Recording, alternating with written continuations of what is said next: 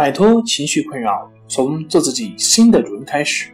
大家好，欢迎来到重塑心灵，我是主播心理咨询师杨辉。今天要分享的作品是儿童抑郁症该如何治疗。想了解我们更多更丰富的作品，可以关注我们的微信公众账号“重塑心灵心理康复中心”。儿童抑郁症该如何治疗呢？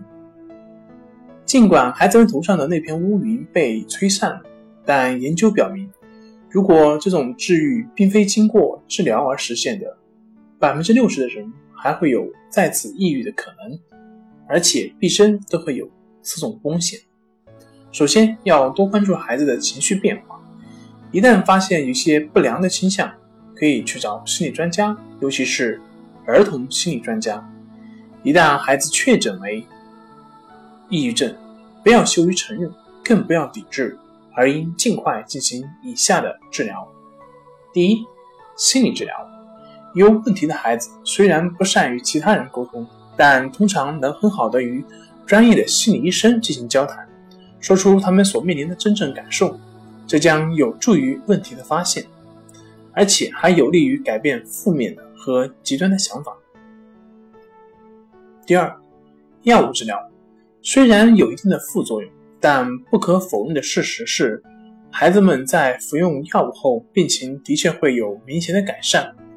只是每个孩子对药物的反应是不一样的，所以在孩子们服用药物后要进行严格的监控。第三，混合治疗有数据表明，单独的用心理治疗，百分之六十一的孩子病情可以得到缓解。